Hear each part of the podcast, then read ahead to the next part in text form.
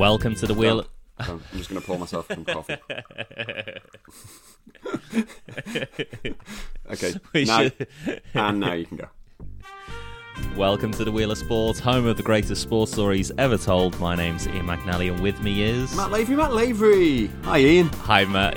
We'll get the wheel spinning, Matt. You in- you interrupted my first attempt at introducing this Joe by pouring some. What what are you pouring there? A bit of coffee, bit of coffee. It's early morning Oh. here. All right, sh- showing off now. Uh, the topic for this episode is It's golden moments, Ian, and I'm going to take this one if that's all right with you. go for it. I've been wanting to do this for a little while, and it certainly was a golden moment. Uh, gold being the operative word there. I want to take you back to the 4th of August, 2012, um, to London town. I thought you were going to take us back to a Spandau Ballet concert that you once went to. the way the way you emphasise gold. Gold, yeah. there. so we're in August 2012. And it's the London Olympic Games. And um, this day, it's sort of become known as Super Saturday. Um, it was the day that Great Britain, or Team GB, as uh, as they were known by the marketing department, uh, Team GB uh, had the had, they recorded their most successful day at the Olympics since the 1908 Games. Um, and there are just gold medals all over the place throughout this day. Look, we're we're both from Britain, Matt, and it's fair to say that we've been, you know, throughout my childhood, every Olympics that rolled round, I couldn't wait to get that monkey off the back, 1908 monkey off me back.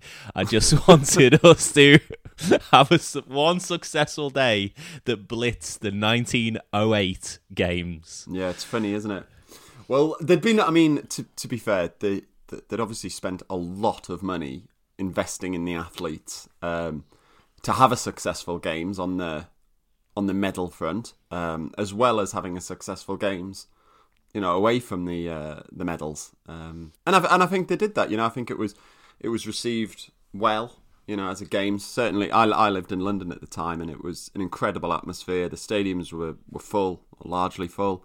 Um, you know, there's a really lovely atmosphere, and there were some incredible stories uh, along the way. And, and Super Saturday is probably the one that I think most, certainly most British people think to and think, yes, what a day that was.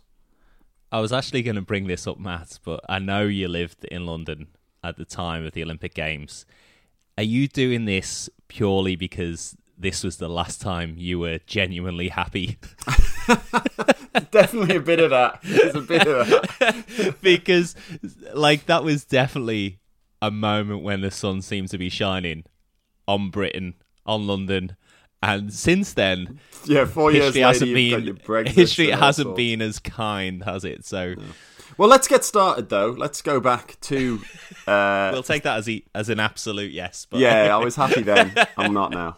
Um, anyway, it's the fourth of August. It's uh, it's early morning. Uh, it's 11:36 in the morning actually, and we're going all the way out out of London um, to Eton Dorney, where the rowing uh, and a lot of the water sports are taking place. Um, and the first medal for, for Team GB that day was the ren- rowing men's four. So Alex Gregory, Pete Reed, Tom James, and Andrew Triggs Hodge are able to beat the Australian team. So Team GB are prob- probably the favourites for this event, but huge pressure to beat the Australians. They're also expecting the gold, um, and there's an epic battle. But for the six minutes, Team GB basically lead uh, the whole, pretty much the whole way round. Um, and Andrew Triggs Hodge, one of the rowers, uh, said that if they were Picasso's, this was definitely their, their masterpiece moment, uh, which I quite like as a as a quote. And sort of everything just came together for the four of them. It was yeah, a, a bit of it. It's, it's it's also it's rowing, so it probably isn't the most popular sport going at the Olympics as opposed to you know some of the track and field events. It's much more. Oh, that's nice, but you know there's probably not huge huge coverage for this one uh, or for the athletes themselves. But yeah, they, they they you know they got us got us off to a great start on that Saturday morning. and that's at Eton Dorney, which is uh, that was like a over twenty million pound um, development to put that rowing facility in the lake and everything around it, which Eton College uh, get to keep afterwards, I believe. which which seems seems a bit I'm not, I, I refuse to get into legacy stuff. Oh, it's not fair. West Ham United, please don't. This is Super Saturday. Also, I just want to say that that does seem a little bit overkill if you go to school and are able to row in an Olympic lake. That is pretty cool, is it? it's nice. Um, not long later, after that, eleven fifty-seven, uh, and it's the rowing again. Uh, this time, it's the women's double sculls. Um, great name, that isn't it? The double skull. Uh, it sounds like an it sounds like an insult. it does, doesn't it? Or some sort of like finishing move. I don't know. That that sounds like a, an insult an aging uh, relief teacher would fire at two boys at the back of the classroom. well, this time it's Katherine Copeland and Sophie Hosking, and they are not at all favoured to win this. Um, they actually are starting in lane six, and uh, they they they do incredibly well. Um, the Chinese were the strong favourite, but Team GB were able to, to overtake the Greeks and then the Chinese to actually go on and win it. And an inc- really cool quote uh, from Sophie Hosking uh, as she crosses the line and turns to, to Kat Copeland. We're going to be on a stamp, which I just love. first, first thing she says to her, to her teammate upon winning gold, we're going to be on a stamp. Um, that that's that's a really nice, eloquent way of putting that because she could have like got muddled up and said, "Oh, so, after this, someone's gonna lick the back of my head."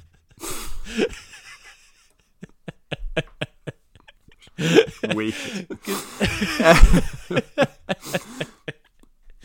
um, That's what the what the Queen says, isn't it? There's uh, there's a bit of disappointment after that. Um, the men's lightweight double sculls uh, ends in disappointment. They the race had to, uh, that one actually had to be restarted due to um, a problem with a broken seat uh, on the boat. So Zac Purchase and Mark Hunter, um, the men's lightweight double sculls, they uh, didn't win. They got silver, um, which I think for them felt like a bit a bit of a disappointment just to get the silver. Elsewhere, um, away from the rowing over in Hyde Park. Uh, Helen Jenkins, who's the race favourite in the women's triathlon, uh, misses out on the medals. So pretty disappoint, disappointing for her there. Um, but meanwhile, whilst all of this is going on, there's there's great news coming out of the Olympic Stadium for Jess Ennis, who's who's competing, um, who we're going to talk about in, in, a little bit more detail later. But um, for now, let's uh, let's jump forward um, to early evening. Um, so it's nine minutes past six, and we're going to go over to the Velodrome uh, in the Olympic Park, where there's only one gold available for today. Um, and it's the cycling uh, women's team pursuit. And uh, Team GB, once again, are hot favourites for this one. So, so far, the medals, none of the sports that we've won medals at, Great Britain have won medals at, anybody's been standing up in a stand up position. They're all sit down sports, aren't they? They're all sit down sports, indeed. We're good at that. that is that is definitely a reflection of a nation who drinks tea. so you just, I'll I'll do sport, but I need to be sat down, sitting down. But very very impressive morning, and I presume they do the the rowing and things earlier in the morning maybe because the water conditions maybe are more favourable, or is it just tradition? I don't know how the order of the days go in. I Olympics, genuinely but... do not know the answer to that. Yeah, and the triathlon in Hyde Park as well. I, I remember that being quite a a difficult run as well. I think it was on kind of a gravel path, or it wasn't um, a really nice, clean surface. I don't think either. So yeah, I don't know. It was all around Hyde Park. I remember watching the footage of them swimming across the Serpentine, the lake in Hyde Park. Goodness me, it looks so violent. like everyone's elbowing and kicking, and you know they're swimming over the top of one another. It looked really, really rough stuff. It is really brutal. The uh, triathlon. I mean, the, that swimming part as well, because it's the first thing that they do. Everyone's hyped up with adrenaline. Yeah, and they all enter the water at the exact same moment. So oh. there's no there's no spaces between anybody, and they're all jostling for no. position. And they're all wearing black wetsuits as well, yeah. so like you can't distinguish between anybody. Sounds my worst nightmare. but yeah, as I say, we're over to the velodrome now, um, where Dani King, Laura Trott, and Joanna Ros- uh, Rosewell uh, break the world record easily uh, in their heat against Canada. Uh, and then they're going through to the final, and again, just it's a it's a walkover. They absolutely smash uh, the Americans. that's that's the third gold of, of the day. We'll jump across now to the Olympic Stadium, uh, where the athletics is being held. Can I just say before we go into the Olympic Stadium here is that at the time I don't do you remember there being a like this being a momentum thing that people are aware this could be Super Saturday? Not at this stage. Not not to my experience. Not at this stage. I'll, I I actually was in the Olympic Park that day. I was watching the hockey. I'm sorry to hear that. it was, uh, but then but. I think I think the next forty three minutes probably changed it. I mean, I want to talk now about Jess Ennis. Now, um, Jessica Ennis Hill, uh, since being married, but at the time, Jess Ennis. In fact, now Dame Jessica Ennis Hill, but at the time, just Jessica Ennis. She was sort of the golden girl of the Team GB. She was very favoured. You know, she was sort of the face of the games. She was in all of the posters, all of the adverts. She she was she was expected to win, um, but also not walk it. Do you know what I mean? She wouldn't be. It wasn't wouldn't be a cakewalk for her. Um, there was a strong heptathlon field around her, but I think there was a lot of hope and expectation that she would do well, um, and and sort of. I, I read somewhere that they they were hoping that uh, she was the woman to be charged with delivering London's Cathy Freeman moment. Um, just you know, I guess, I guess there was a weight of expectation on on Jessica Ennis. Yeah, so no pressure then. Deliver London's Cathy Freeman. Yeah, exactly. Yeah, no I pressure mean, at all. Yeah, and you're on every billboard. And to add to the fact that the heptathlon, it was seven events it's extraordinarily demanding, and there's so many turns that you can so much get can go wrong. Yeah, or go wrong. Yeah, or you underperform in in one particular event, and it drags everything down. It's that's so perilous. Yeah. So what happened? Well, but this is it. So she's as I, as I already mentioned, she's having a good day. So the, the heptathlon, as as you said, Ian, it's it's seven events over two days. Um, so I'll just go back and talk a little bit about her first day, just so you can sort of get the context of, of how things going. The first event of the first day is the 100 meter hurdles. Now, her time of 12.54 seconds was the fastest ever in a heptathlon. In, in fact, it actually would have won the individual 100 meter hurdles gold at four of the previous five Olympics. So she gets off to an absolute flyer in the first event on day one and in 12.54 seconds, she's she's established a lead that would suggest you know she is in form, and despite all of the pressure that she, you know she she would have been fe- feeling and facing, uh, and the expectation, you know she's got off to an to an absolute incredible start, and she has a good good first day. Um, so she starts Saturday morning in first place with a lead of 184 points, um, and she's she's a favourite, but as as you said, Ian, there's three events left, and you know we're just sort of halfway, and there's a lot that could still go wrong. And also, day two for for Jess Ennis, these were sort of maybe some of her weaker events. So long jumps up first. Her first jump is is, is pretty disappointing. She only manages five point nine five meters, but by her third jump, she's up to six point four eight meters. So she's added, you know, sort of half a meter onto her jump uh, by the end of it. Next up's javelin again, probably not her greatest event in the 20, 2011 uh, World Championships. So just a year earlier, she'd actually been beaten by the Russian Tatiana Chernova um, by 13 meters on the javelin, um, and that had cost wow. her the gold. Now, although uh, her medals later upgraded because Tatiana Chernova fails a drug test, but I mean, 13 meters, that is a a heck of a distance. It's also some very good drugs as well. Yeah.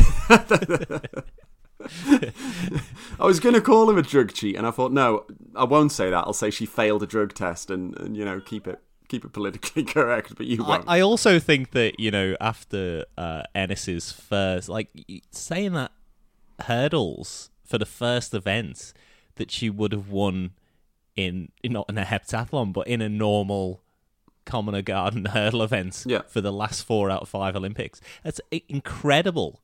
Like she would have put a big marker on her head for being drug tested herself. You know, like you I do wonder often how they mark people for drug tests, or whether it's done uh, methodically, or whether when someone does something really good, they're like, "Hey, we've got to watch this person, you know, and running like a, a, an amazing time on your first event at a heptathlon is like that's definitely putting a red flag on your head. But uh, clearly there isn't because she's a dame. Yeah, dames no, don't do, uh, dames don't do drugs. Yeah, absolutely. um, but but as I was saying there about the the javelin, and in this year, uh, 2012, there's there's a, a remarkable swing in Ennis's uh, Jessica Ennis's favour. Um, so she throws 47.49 meters uh, to the Russians 46.29. So you know she's she's eaten into that 13 meter javelin throw um, to give herself you know an, incredible lead. So the way the points work when you're going into the final event, which is the 800 meters, you can calculate how many points, you know, how many seconds lead you have, if you like. So she was going into the 800 meters with a thir- with the equivalent of a 13 second lead. So she could afford to be beaten by up to 13 seconds and still get the gold. And 13 seconds, you know, in a, in a, a you know fairly short run like a middle distance run like 800 meters you know, it's it's it's probably going to be okay.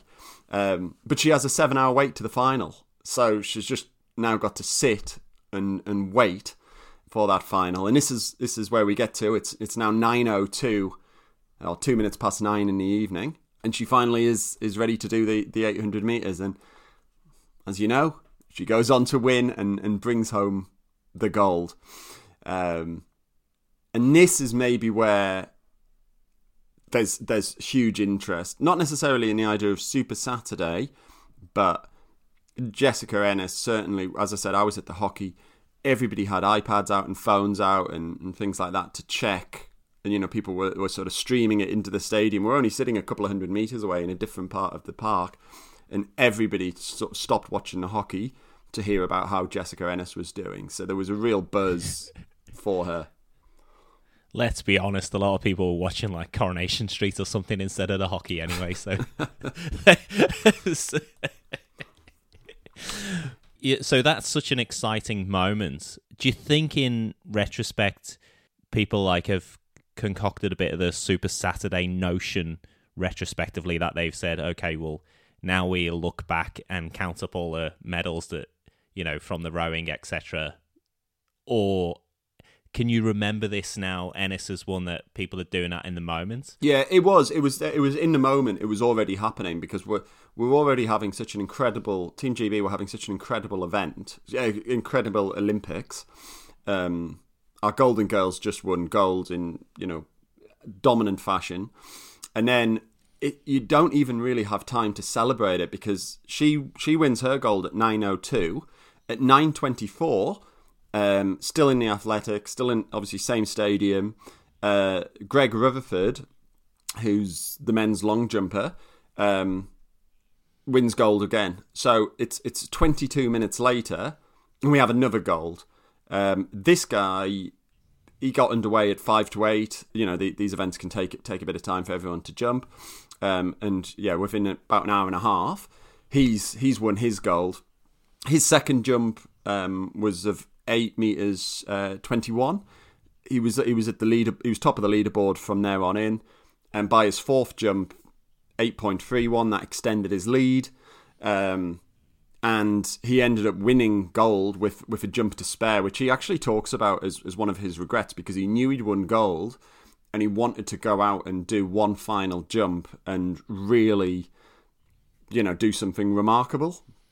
Um, but he but he was just too sort of excited or muddled and things. Because again, Greg Rutherford was not at all favoured in this event, but the atmosphere inside the stadium, the atmosphere of the, the games was enough to, to sort of carry him home. And um, as I say, he he won he wins gold with a jump in hand, and you know is is there twenty minutes after Jessica Ennis celebrating his gold, and as he starts to do his lap of honour around the stadium, Mo Farah starts his 10,000 meter race, so the 10k run, begins just as as Rutherford starts going around the track. So you can imagine to be in that stadium. You've just seen Jessica Ennis win gold. 20 minutes later, you see Rutherford. And now we've got Mo Farah.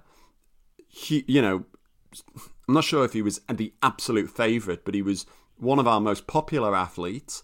Um, you know, loads of charisma, doing things like the Mobot, where he would sort of mime the M out of the YMCA dance above his head and doing all of these unique things. He was always, you know, good chatterbox.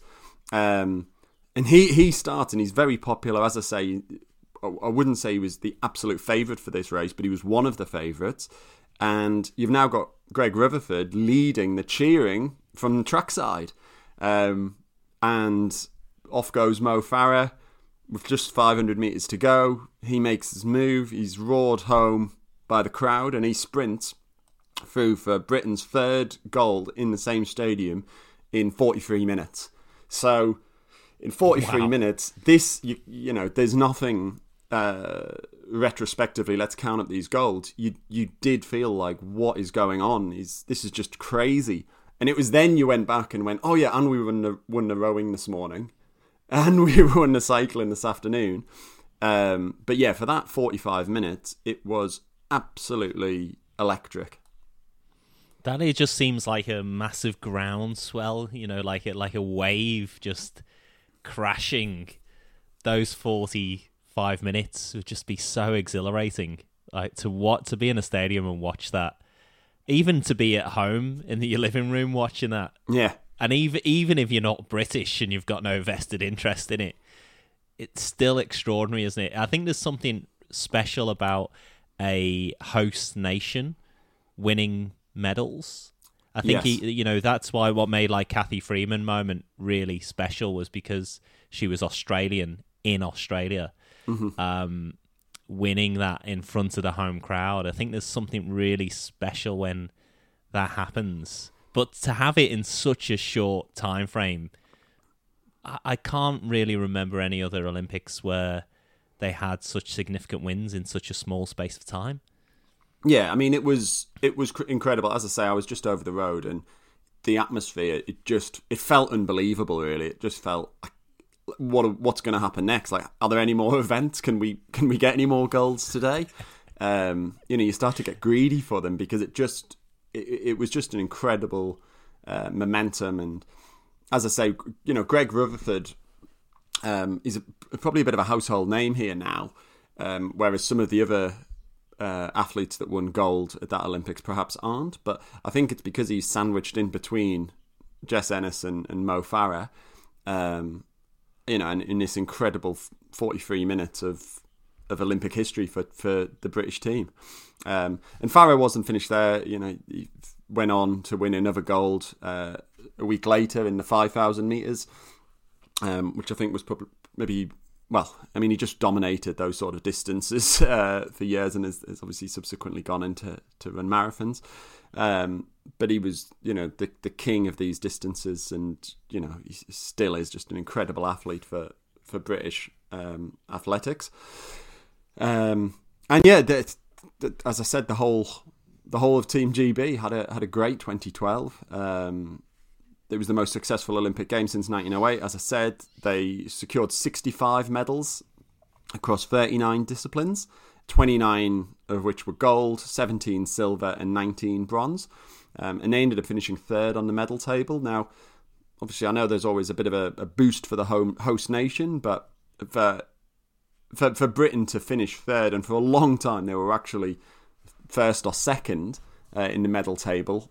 For, you know, for a long for a long period of that two weeks, it was. Uh, yeah, just absolutely remarkable. Well, I believe the was it the county of Yorkshire would have medal like they would have placed sixth if they oh, were an sixth or seventh, some, something yeah. like that. Yeah, you know, if you ever meet anybody from from Yorkshire, then they'll they'll be sure to tell you all about how great they are.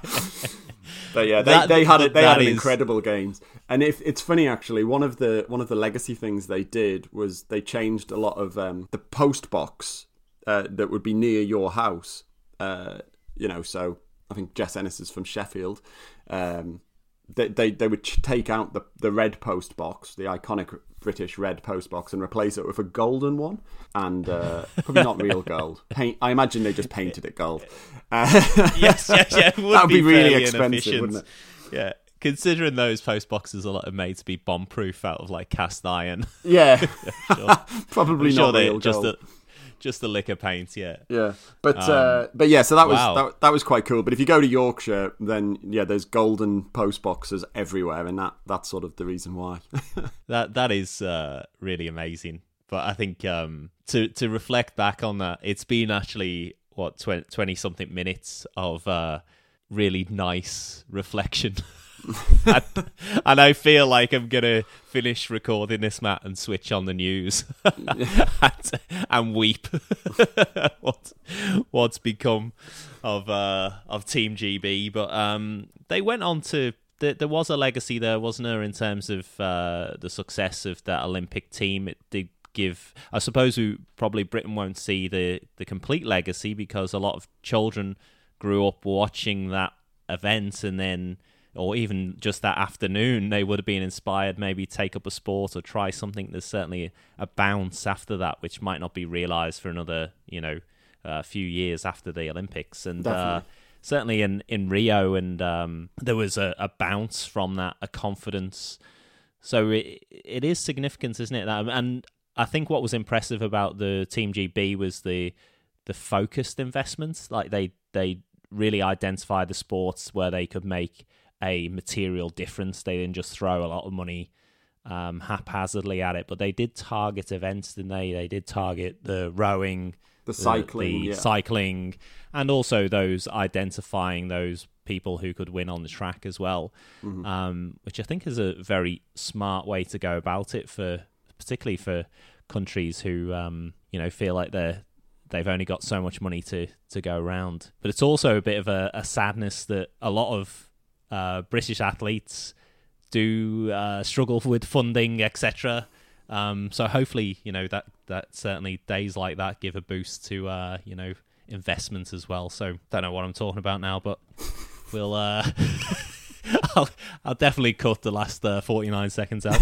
Um, well, Matt, thanks so much. That was a, a definite, a golden day, a golden moment, many golden moments in that golden day. Um, Super Saturday.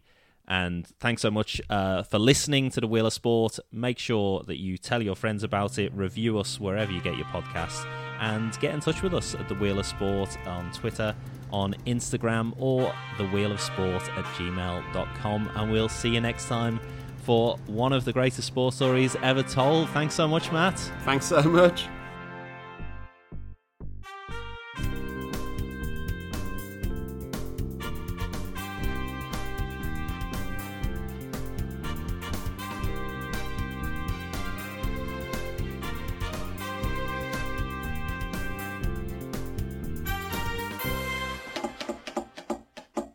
You beauty.